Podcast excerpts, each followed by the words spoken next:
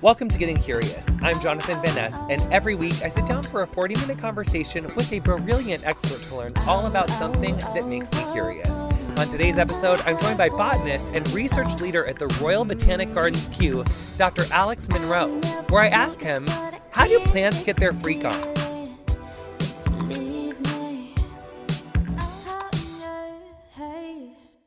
Welcome to Getting Curious. This is Jonathan Van Ness.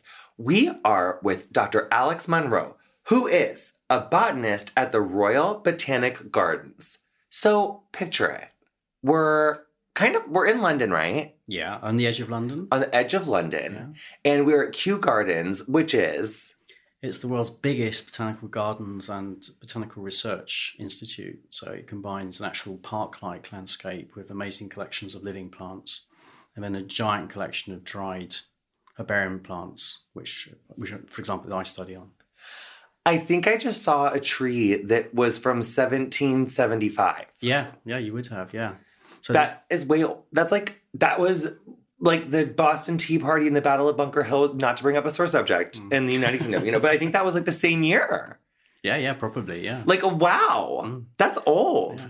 Kew Gardens has really been like a living, breathing museum for plants where people can come view them. You can see these big, beautiful glass houses that have like palm trees. And I also saw this like one glass house place that mimics like high altitude. Oh, yeah, things. Yeah. The Alpine House. That's What's amazing. The deal with that? How do you know why does it mimic the high altitude? Yeah. Because they have to generate cold air in the summer because it's kind of too hot in the summer for it to be alpine. And in the spring, they like to kind of get some of the early warmth that they can kind of, so that they can have the plants flowering. So it's a really nice greenhouse because they bring plants in when they come into flower. So it's always full of flowering things. Interest. Yeah. Love that. So and then there's also the seed bank. Yeah. Which that is like, so this is like a 300 acre, like big rolling, like hilly, lakey, like, space, but then the seed bank is like not like that. No, the seed bank is a vault for storing seed, and it's one of the probably only places in the world where you have, I think it's 10 or 20% of the world's diversity of plants stored. It's like an ark.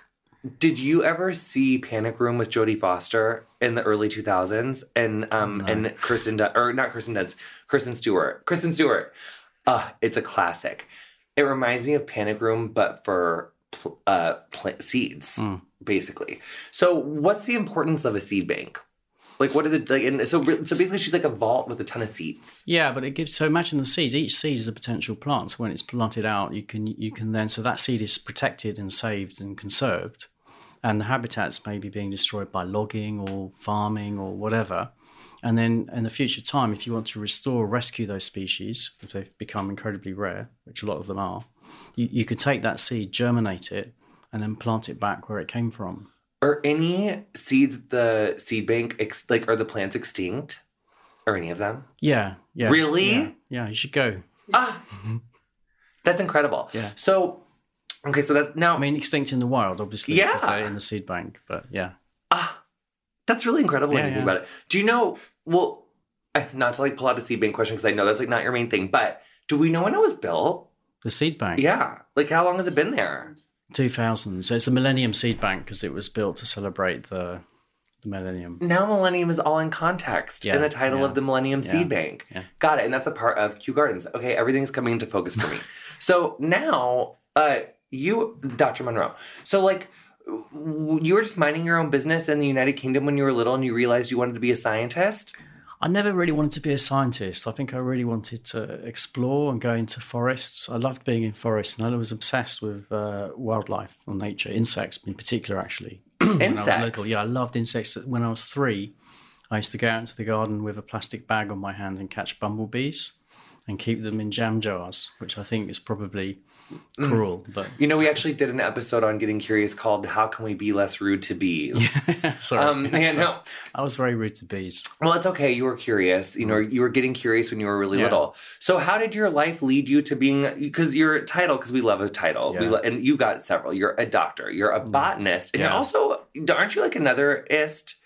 Like Isn't there like a like tax? Are you not like, taxonomist? Yeah, yeah, I am. Aren't you that too? Yeah, I am a taxonomist. How dare you give me that questioning look in your face, like I was like getting your credentials wrong? No, because you terrified me. I was worried what you were going to say. No, I was just thinking of all the things that end in ist, like bigamist or whatever. Oh no, not like a no. I meant like no. Well, and when you're a doctor, I feel like usually it's kind of fierce, you know, biologist or like a.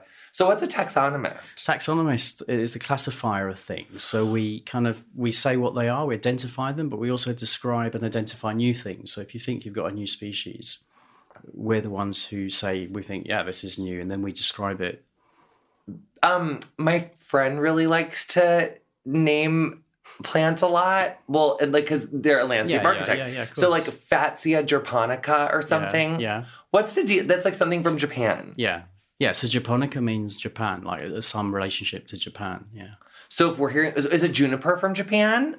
Juniper sounds a little bit japonica-ish. No, juniper isn't. It's juniper. It's not japonica, no. Why am I so basic? It sounds the same to me. Yeah, no. So like we tend to have, there's two parts to the name. It's a binomial. Genus and species, Genus and species. The genus is like the group of things which we say are more related to each other than to all the other things. So that's the genus.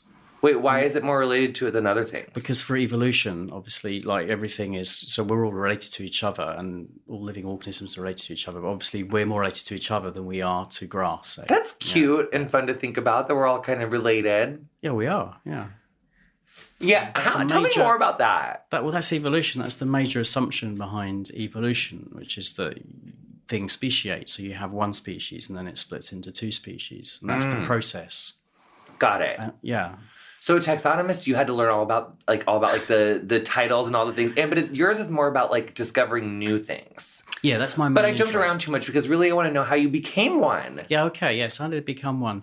Well, actually, I wanted to be an entomologist as a kid to study insects. And then when I went to university, I thought it's a really bad idea to study your favourite subject. So I studied biology because I was an idiot and I just thought I was being clever, but I wasn't. Are you sad now? Do you want to study insects? No, I don't. But I have moments when I think, why did I do that? Well, honey, it's never too late. You can go back and become an entomologist. It's not. Yes, it is. You're a literal baby. I don't think so. If you felt like it, you could. I'm a very, very old baby. I think it'd be really fun if you like all of a sudden like threw all of academia on its heels and were like, no. Yeah. Dr. Monroe's going to go back and become an entomologist now. But anyway, I did, and I had this love for forests, so that was kind of what drove me really. So I did a degree in biology, and through that I did an expedition to the Bolivian Amazon, which was amazing. We spent 2 months camping in the Amazon, and I just, it cemented the fact that I wanted to work in tropical forests. What was going on in the Bolivian Amazon forest then? So we were collecting trees. It was a really remote, unexplored area. And it was very rich in primates. I think it's still the richest place in the world for primates, with like 12 or 13 species of monkey in a kind of forest. Where's Bolivia in relationship to Brazil? Is it in central or south? It's kind of next to Brazil. It's northwest. So it's in South America, but it's like on the upper part of it? Yeah, Brazil, yeah. So the Amazon sort of extends across into Bolivia, Peru, Ecuador, Colombia. Interesting. Yeah. Love that. Yeah. So you were there for 2 years, like in your early 20s?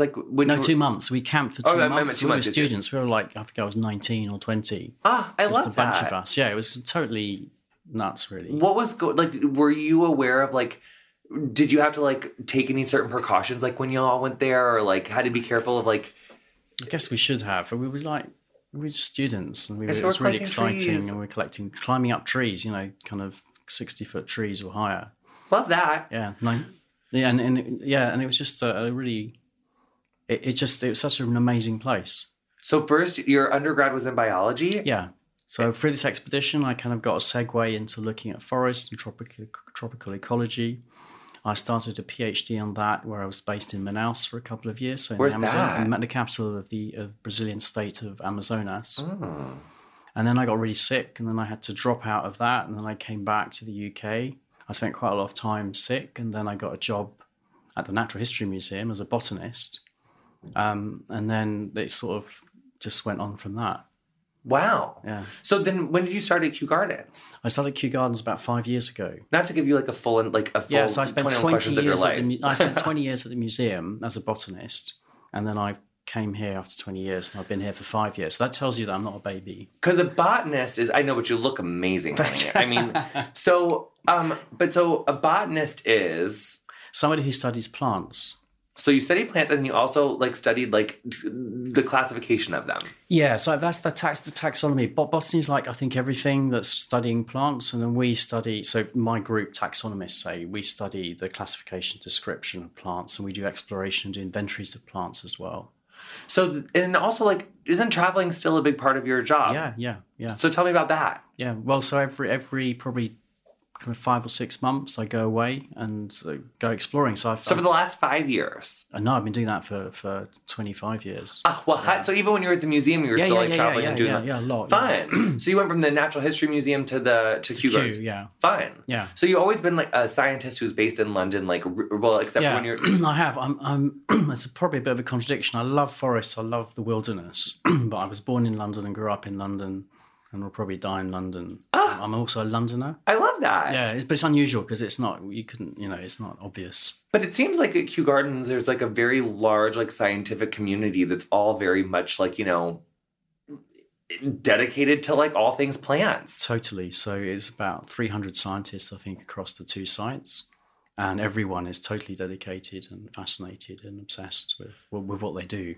How does that community interface with a daily interaction or an outlook on sustainability, climate change? How does Kew Gardens or how does anyone and any tips on how scientists are trying to be what do you do so we can all do it? Well, I'm not sure we're better than anyone else, but we're certainly really aware of it. And it's something that we talk about a lot, in just socially, but also something we try and weave into our work so that what we're doing is helping address climate change. So we do a lot of conservation assessments. So we look at species and their current distributions and how they'll be affected by changing climates. For example, with coffee, we've done a lot of work on that.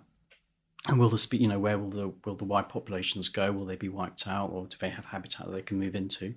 Is that because we're wiping out parts of forests to grow coffee beans, or no? Sorry. So we're looking because coffee grows in mountainous areas in Ethiopia. And as the climate changes, the sites where they grow become too dry. And obviously they have to move up because it gets warmer. And so where can they move to? If they're at the top of a mountain, that's it. They've got nowhere to go. And that affects local economies. Yeah. Yeah, so that's a kind of really practical example. But we kind of look at that for many different plants, which maybe they don't have any known uses, but they're still really important parts of our kind of global ecosystem. So when you would go out exploring, or when you currently go out exploring, have you been to all the continents or 6? What I've been to Latin America. So I've been to Australia. I've not been to Africa. I've been to South Africa on holiday, but that doesn't count. You haven't been exploring the plans yet. Yeah. But I've done a lot of work in China, for example, in Southwest China, in the limestone plateaus. Oh, you have? Yeah. What was the deal with the plants over there? Oh, it's amazing. So they have this incredible ancient karst landscape, which is limestone that's been weathered by tropical rains for 50, 60, 100 million years. You have these incredible shaped rocks and really spiky. And it's quite difficult for plants to survive on because it's really dry and then really wet and really hot and then cold. And so I've been working on the nettle family, which is actually my personal speciality. Hey.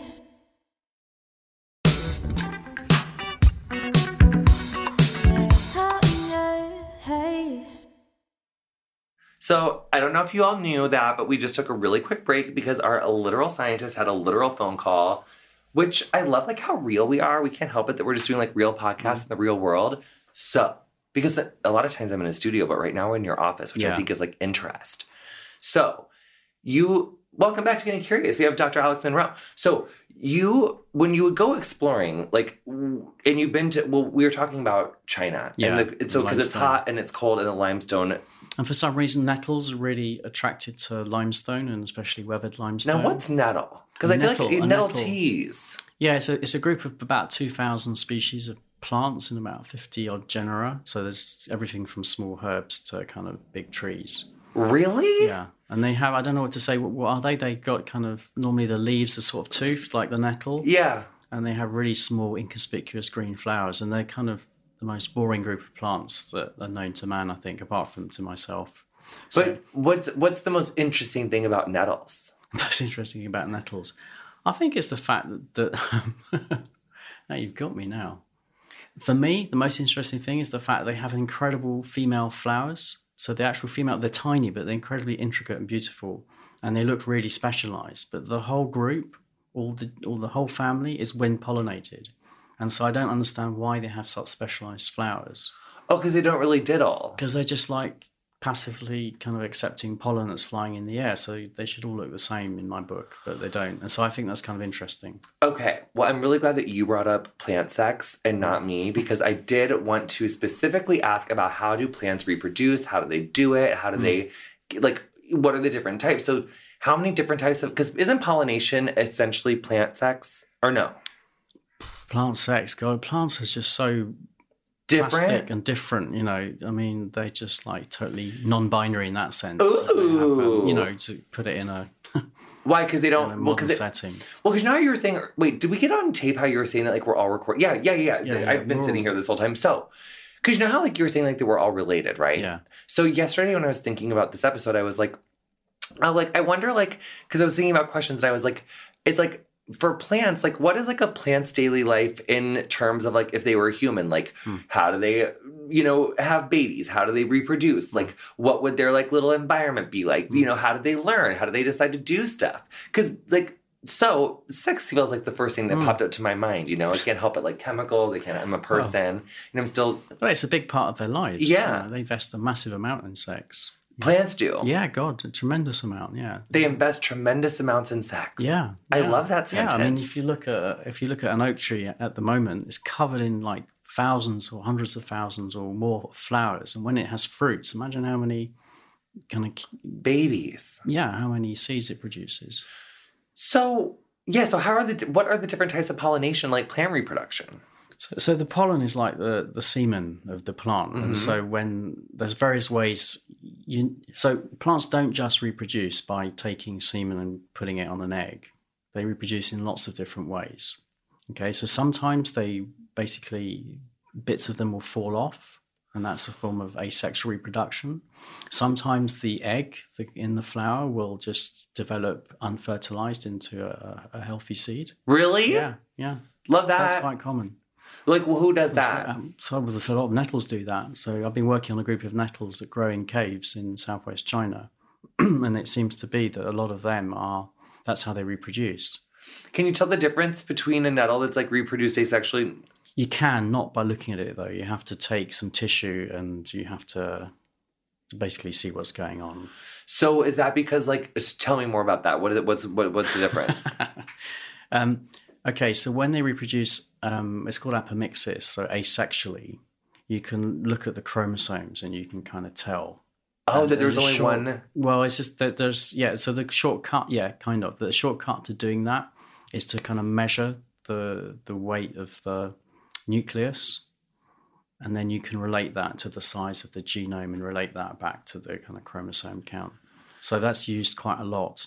What about, like, I mean, obviously, like, snakes aren't plants, but you know how, like, sometimes snakes do that? Like, you know, like, snakes and lizards, I think geckos can do that. So is that a similar thing? Like, just it's similar, I'd say it's similar. Yeah, and then plants can also hybridize, so they do tend to hybridize quite freely. Mean? So what they'll, basically a female of one species will reproduce with a male of another species. Ooh, is there any cool plants there would be if I had, if my memory was any better. You never know where you're going to go with an episode of Getting Curious, you know what I mean? I can see that. Yeah. But there must be, it's not a rare phenomenon. And some birds do that as well. So it's not kind of unique. But then there's also like, isn't there like bees taking the pollen? Yeah. There's all the different ways that they get the sperm from the male part to the female part. So there's wind, there's bees, there's mammals.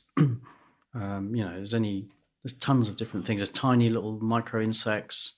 What's an example of like a, because isn't there like horses like rub up against something in like North Dakota and then they run around and pollinate something? Yeah, exactly. Yeah. So it's pretty random in a way. I mean, some plants are really have tailored the way that they do it so they attract a particular species of bird or butterfly. Okay, no, that's what I want to know about. Okay. Tell me all about that. Yeah. So you have lots of a whole group of plants which like to control who takes the pollen. How did they know? I think it's they don't know, obviously. That's the crazy thing about evolution. You don't have to be smart to evolve. So, you know, bacteria evolve, and they're obviously not, you know, to occupy new habitats, but they're obviously not thinking, you know, I've got to do this or something's going to happen. So it's a process of kind of reciprocal process between the two parties. So you have something pollinating something. So you've got something coming in and eating the pollen. And then for some reason, the plant will change and the flower might get a bit deeper. And so there's less things that can pollinate that plant. But then it turns out because there's less things able to pollinate that plant, the ones that can become more specialized because they've got something that no one else can get. And then they'll pollinate it. And then that's how the relationship can develop. Does that make sense? Yeah, it's like those hummingbirds that have like the long things. Yeah, and then the flower gets longer and then the hummingbird's beak gets long. They become more and more wedded to each other. So for the hummingbird, the cool thing is like no one else can get the sugar by having these really long flowers. So you have to have a really long, thin beak, which is basically hummingbirds. So that's the two sides of the relation, the kind of two motivations for it going on evolutionarily. And then to the plant, it means it's got a guaranteed pollinator who's going to go from that individual of that species to another individual of that species. They're not going to go from, you know, like an oak tree to a nice daisy, which is not going to be that useful for the plant because its pollen is basically going to be wasted. It can be pretty sure that that thing is going to take its pollen and go to another individual of that same species and deliver that pollen to. So it's a way of tying it in. Yes. Question. Yeah. So does one plant have like the both anatomies? And so it depends. So that's the other thing. You know, some plants have got both sexes in the same flower, so they're kind of effectively bisexual. Some plants have both sexes, but each sex is in a separate flower, but the separate flowers are on the same individual. Some things have got each sex. Can some be both?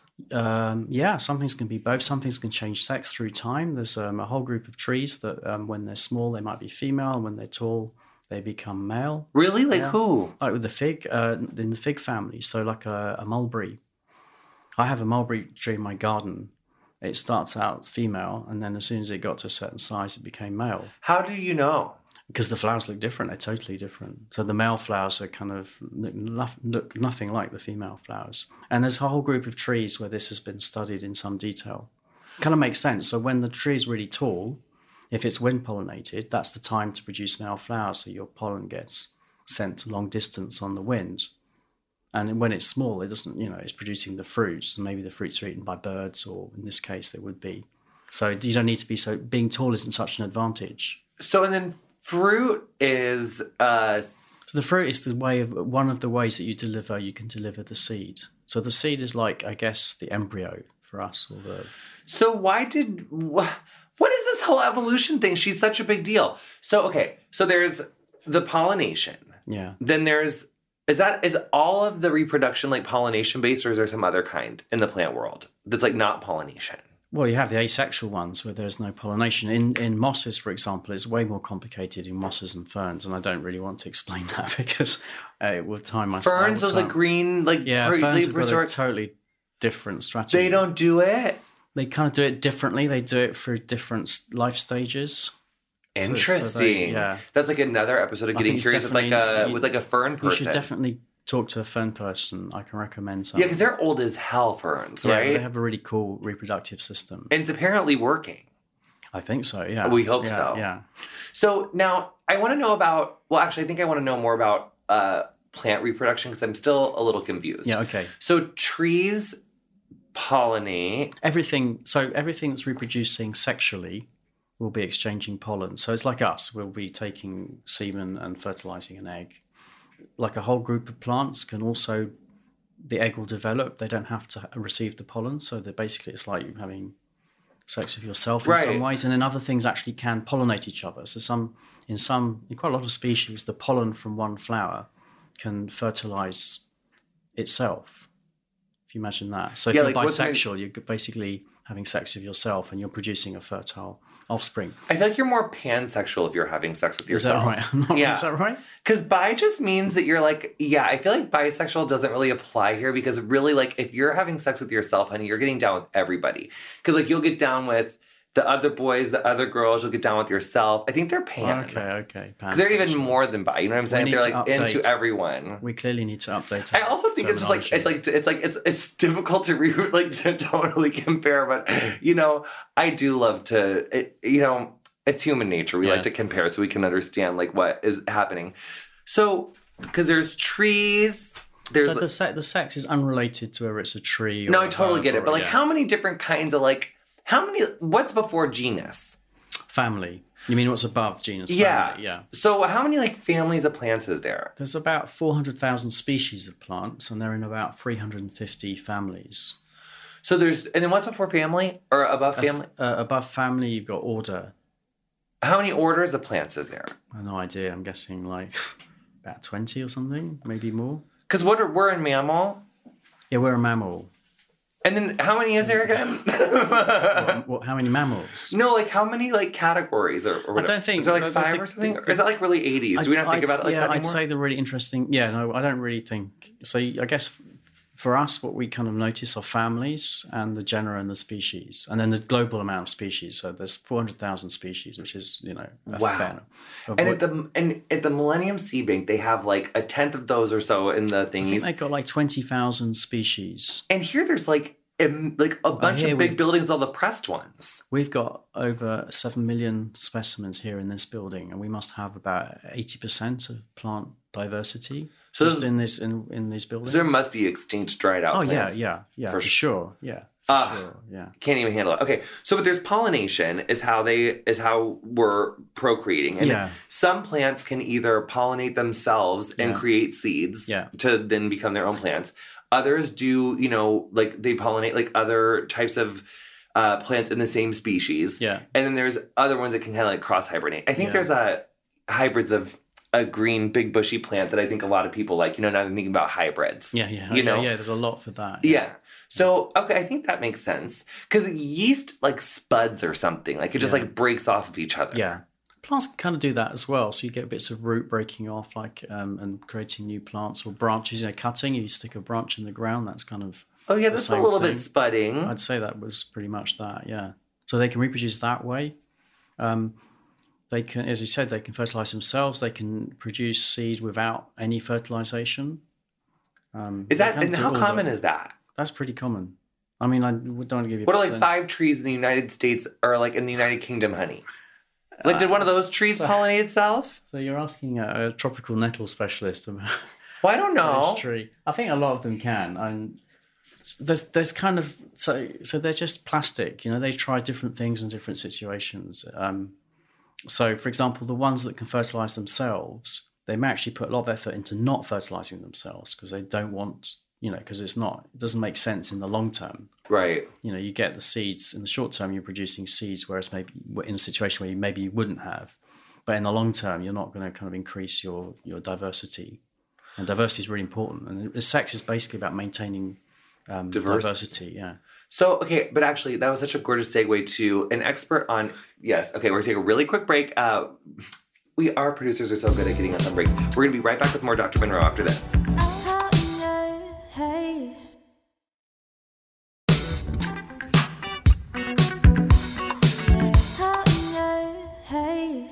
Welcome to Getting Curious. This is Jonathan Van Ness. We have Dr. Alex Monroe. So you are a tropical plant specialist who specializes in nettles in the Amazon. Nettles in the world. Nettles in the world. But you really like the Amazon. I do really like the Amazon, yeah. So one of my other questions I was curious about is like, what about plants that eat animals? Because isn't there some of those in the Amazon? Isn't there that Venus thing? Venus flytrap. I'm not sure it's in the Amazon. So that the plants that eat animals... tend to be in areas where the soils are really, really poor, and they want to get the nitrogen. Where the what soil? The soil. The ground. Yeah. So there's not a lot of nutrients, and so they tend to be plants which grow where they want to get protein or nitrogen from the protein. Oh, and that's not because the Amazon's really got some white sand forest, so it must have some. I'm guessing, but I don't know. It's not the most famous place for it. So Southeast Asia's got a lot in Oh, it does? Some kinds of forests. Yeah, the giant pitcher plants in Africa and Asia. Yeah, the pitcher plants. Yeah, and in North America as well. They are? Saracenas, yeah. You've got the... And what's... Yeah. Where in America are those? They grow in bogs. I don't know. In bogs, in flooded... Did you call them bugs? Yeah. And then basically that's like a plant where there's like a bunch of like poisonous stuff at the bottom and like the little... Yeah, well, it's kind of, I wouldn't say it's so much poisonous. It's basically really slippery and the thing falls in. It can't get out. It's a really shiny, beautifully kind of waxy, shiny inner surface and it tries to claw out. And in the end, it gets exhausted and drowns. And then the liquid has got enzymes in it, which will dissolve it slowly. What's like the biggest animal a plant can eat? A horse? No. No, I'm making that up. Of course not. No. Just like a little, like, do you think it could do like a mouse? No, it could do... I'm guessing it could do like a very small lizard or possibly. Okay, so a large fly or a bee maybe. What about that one fly? Cause I hope this is like not in the Amazon, but I'm pretty sure it is because I think I read about it in like third grade. What about that like really stinky, gigantic flower? Rafflesia. What's that? What's Rafflesia, their story? That's the world's biggest flower. But that actually, that's interesting. So that's not eating insects. Well, I knew it wasn't eating insects. So I just know it stinks. It stinks of rotten meat, and it has the color of rotten meat, and it's giant. The flower can be maybe kind of 2 foot across, and it grows in Southeast Asia and tropical forests. Dang it! Why does everything I think is Amazonian in Southeast Asia? Is that like a problem in middle of America? We think that like everything in the Amazon. Well, the Amazon is amazing, and the Amazon is the most incredible place, but just unfortunately not for those things. Who knew? Okay, so what are your favorite plants? Other than nettles in the Amazon? Yeah, I think the epiphytes. So the plants which grow up in the branches, the bromeliads, and then there's lots of orchids, and they're stunning. There's orchids? Yeah, and there's a particular family, which isn't either of those actually, called the aroids, which are the... Do you have the Swiss cheese plant? No. No, we call Monstera. You probably have a cooler name for it, but it's a large leaf, which is kind of very deep indentations. Very glossy. It's grown a lot as an office plant. Anyway, I know that. That family has tons of amazing species growing as epiphytes in the Amazon. What is... we just did an episode on some of the deforestation that's going on in the Amazon. What has been some plants that are having a hard time with just surviving in the face of deforestation and in climate change in the Amazon? Like, what are you kind of studying down there? Like, what's happening? So we do botanical inventories. So we're normally looking at what's there rather than what's not there. That's kind of an optimistic way to approach it. Love that. The Amazon is incredible. The Amazon is one of the least explored and collected places for plants in the world. So we still know very little. Oh yeah, because you are like helping to figure out like what the new things are. Yeah, and what's there. You know, basically what's there. Yeah, tell me about that. Yeah. We do our collecting and then we bring the stuff back here. We compare it with what we've got in our reference collections, and in that way we identify things which we know are new or at least not known. When's like the last time you guys like identified like a new fun thing? So we just came back from Brazil actually in December. I think, well, there's a bit of argument amongst us as to whether it was new or not, but we discovered several things which we think are new growing on this kind of limestone blocks, which was a tree in the custard apple family. Do you have custard apple? I don't know.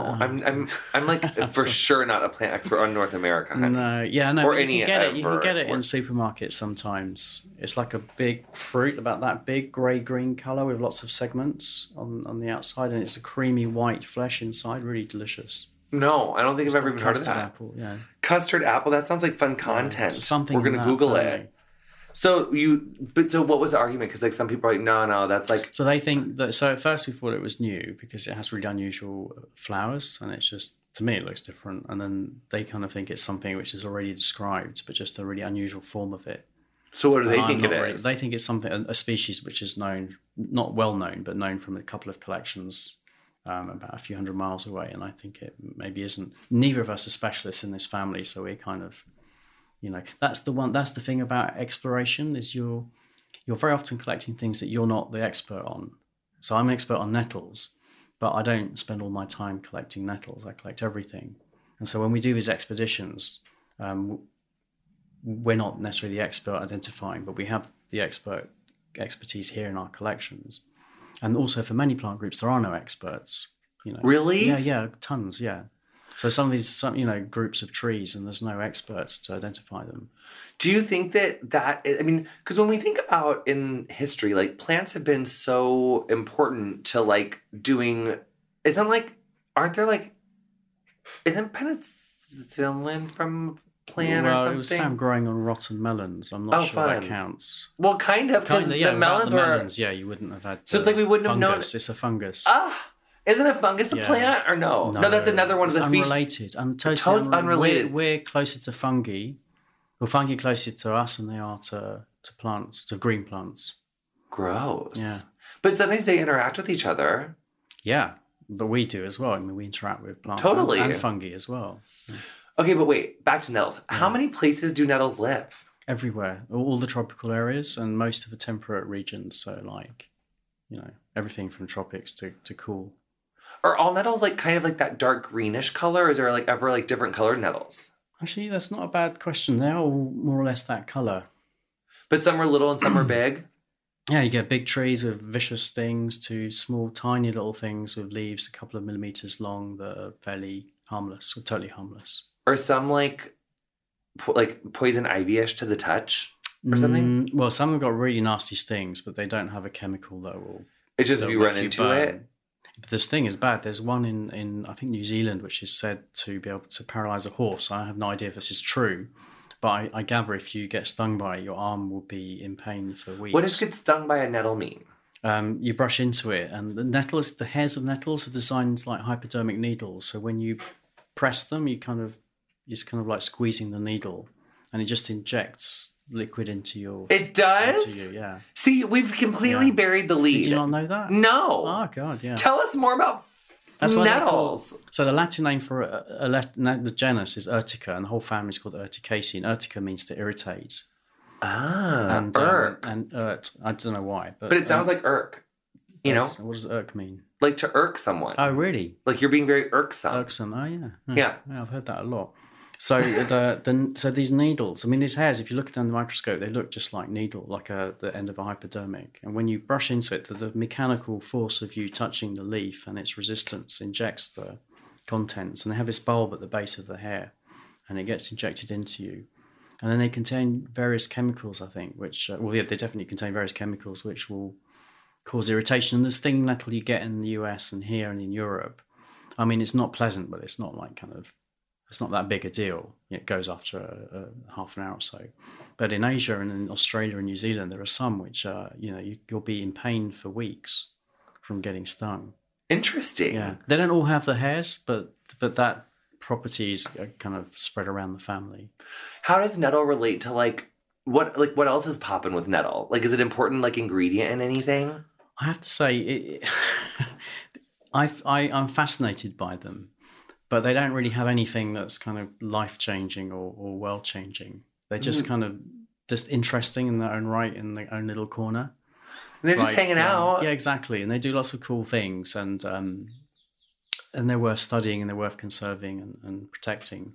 Are they nettles becoming are they getting sad anywhere because of climate change? Yeah, there's a whole couple of groups which live in very deep shade and kind of very wet and quite specific undisturbed environments, and they suffer a lot from deforestation when you open up the canopy and it gets hot and dry, and from climate change to some extent as well, as forests are drying out, and because these things are just not used to living without moisture.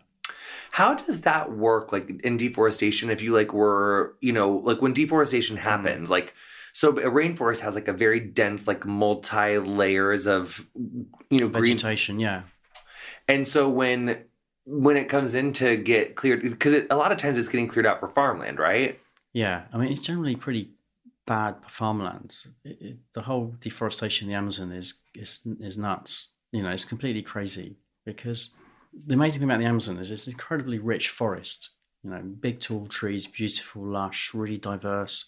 It supports a lot of wildlife. And it's a big juggling act. It's growing on this wafer-thin layer of soil and organic matter in many places. And so it juggles the nutrients. The nutrient cycling is really fast, and that's how things manage to grow. But when you look at this as an outsider with no kind of understanding of how things are working, you think, wow, this must be really good land because it's got these massive trees on it. But what they do, they cut down the trees, and then they burn the land. And then all the soil is just gone, that small amount of soil, the whole kind of magical trick of recycling and keeping this dynamic, these nutrients moving. You've just destroyed it, and then you're just stuck with this really, really old, highly weathered soils. So what's nutrient cycling? So nutrient cycling is the way, so plants get their, you know, they can't go out and hunt and catch things apart from the things we spoke about. Most plants get their sugar, their carbon, they get from carbon dioxide in the air, and they get some of their nitrogen that way as well. But they still need other nutrients, minerals. And that's done through, so they're harnessed from the soil, and then the plant grows and the leaves die and fall off. And the nutrients in that dead material then decompose, get absorbed by bacteria or fungi, and work their ways back into the soil to be reabsorbed. That's the whole like corn getting planted one year and then soybeans the next, because exactly. They like put each other, they like, so, balance each other, or whatever. Yeah, and in Europe, like we have the frosts, like the freezing in the winter, which then liberates lots of minerals in the soil and basically creates a pulse of nutrients. In the tropics, you don't have that. You know, you don't have a freezing, so all your nutrients have to be conserved. Oh, just like all the time. You have to keep cycling them. Yeah, you can't really afford to just chuck them away. And so plants have the ecosystem and the kind of, not the individual species, but the whole system is cycling things in a very dynamic way so that those nutrients are kept basically in play as much as possible. In Europe, we don't have to do that because we have forests and our soils are much deeper and they're more nutrient rich. But in the tropics, so when European farmers first came to the tropics, they saw these lush forests and they assumed that they were really rich soil. So they cut everything down, they'll grow maize on it. And then you grow a pathetic crop of maize and you're scratching your head thinking, you know, why is this, what went wrong? And it's because of the way that they do it. And so deforestation is in the Amazon is not really suited for agriculture. So, right. So the key thing is when you grow crops, you basically take those nutrients which end up in the seeds or the fruit, whatever you're eating, and you take them away. So they exit the system.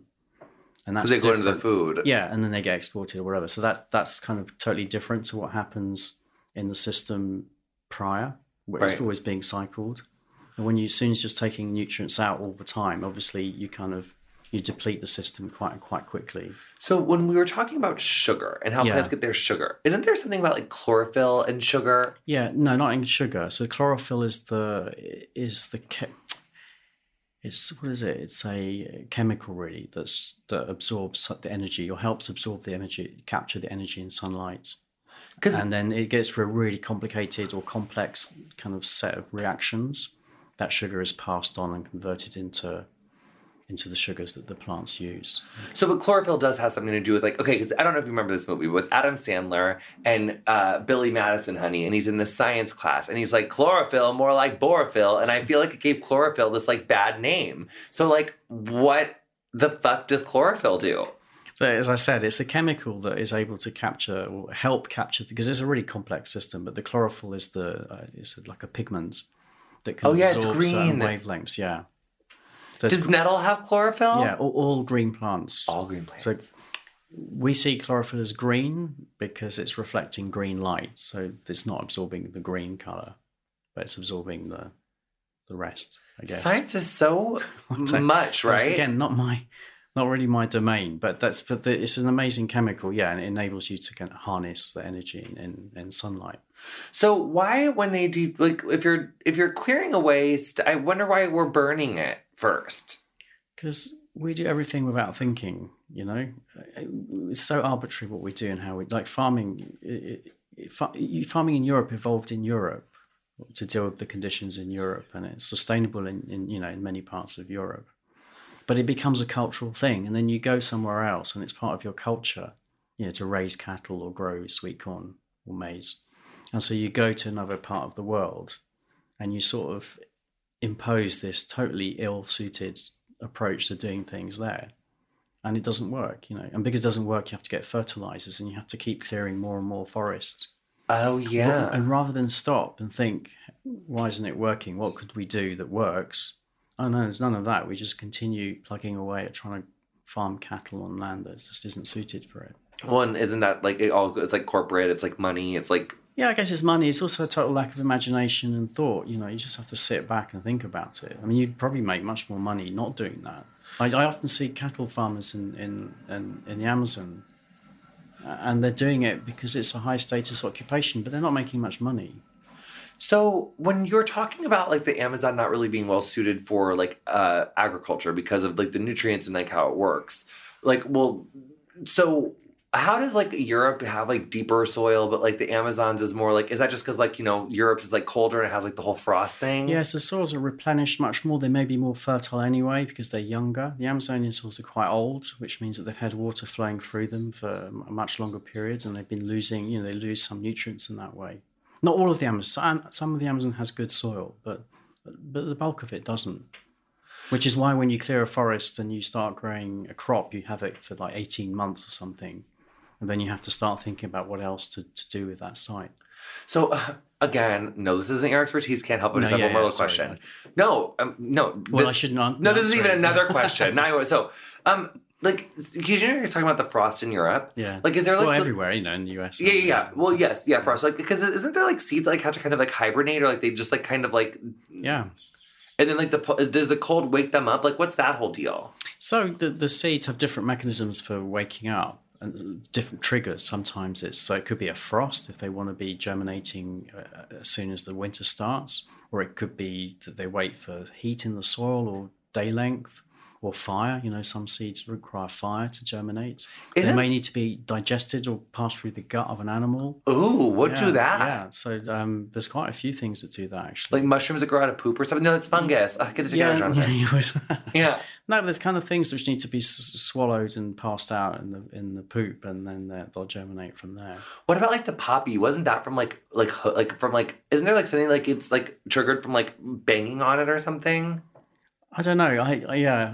I mean, I don't know. I've not heard that. But that's okay. So great. So germination, nettles, chlorophyll. It is not borophyll.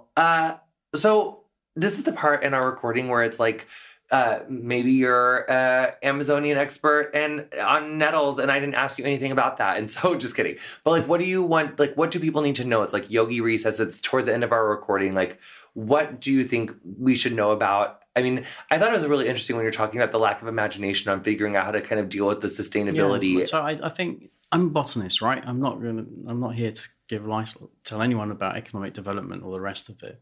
But I think it's pretty clear there are like thousands of potential food crops and fruit crops out there growing in the wild that we don't use for cultural reasons mainly.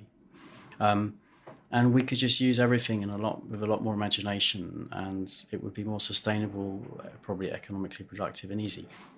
Having said that, that really isn't my domain. I think the message I would like to get across from my domain is that there are a lot of species. There's 400,000 species of plant. Just imagine that. That's a lot. Each one with its own unique evolutionary history, doing its own thing and having some kind of specialization. And there are probably about 10% of those remain undiscovered. Whole bits of the Amazon have never been explored botanically. So we don't know what's there. You know, it's like a big gaps on the map. And not just in the Amazon, other places as well. So there's still a big scope for exploration, describing new species. You know, we're kind of trying to keep up with destruction. We're still trying to describe everything that's there as it's sort of going. Before it gets destroyed. Yeah, or as it's getting destroyed, or after it got destroyed as well in some cases. Okay, wait, I know we're almost 7 minutes. So when's like the last time we discovered a new nettle? Last year we described a new one but every year we describe some. We do? Yeah. Because so when you find one when you're out exploring and then you bring it back, because like do you guys have to like run little DNA tests on the nettle to make sure that... We do sometimes. So if it looks really similar to something else and we're not quite sure, then we would. It's quite expensive to do the DNA tests, and we don't always have access for that. But when we do, if it's something we're not sure, we definitely do that. Do you ever like compare like the toxins and the like irritating chemicals? Like does like the Australian ones have like different ones? I should do. I kick myself sometimes. No, I'm sure someone must be doing it. No, I've never kind of got into that side of it. I'm still trying to get on top of describing everything and identifying it all and knowing what it is and how it should be kind of arranged in the classification. Do you ever get together with like other fun little botanists who specialize in nettles and like chat with them like once a year or something? Yeah, there's about 3 of us. Really? Yeah. There's only 3 nettle experts? Well, probably more. Say there's 6. 3 of them are retired in their 70s. One's in his 80s and 2 in the 70s. And there's myself, and there's probably about maybe 3 more. So we don't meet that often, but we kind of all know who we are. Y'all, if you're looking for some job openings, it sounds like we need some nettle experts up in here. You know what I'm saying? Dr. Alex Monroe, thank you so much for your time. It was a real pleasure. I had so much fun getting to meet you. Thanks for having us. I really appreciate it. Likewise. Thank you. Thanks.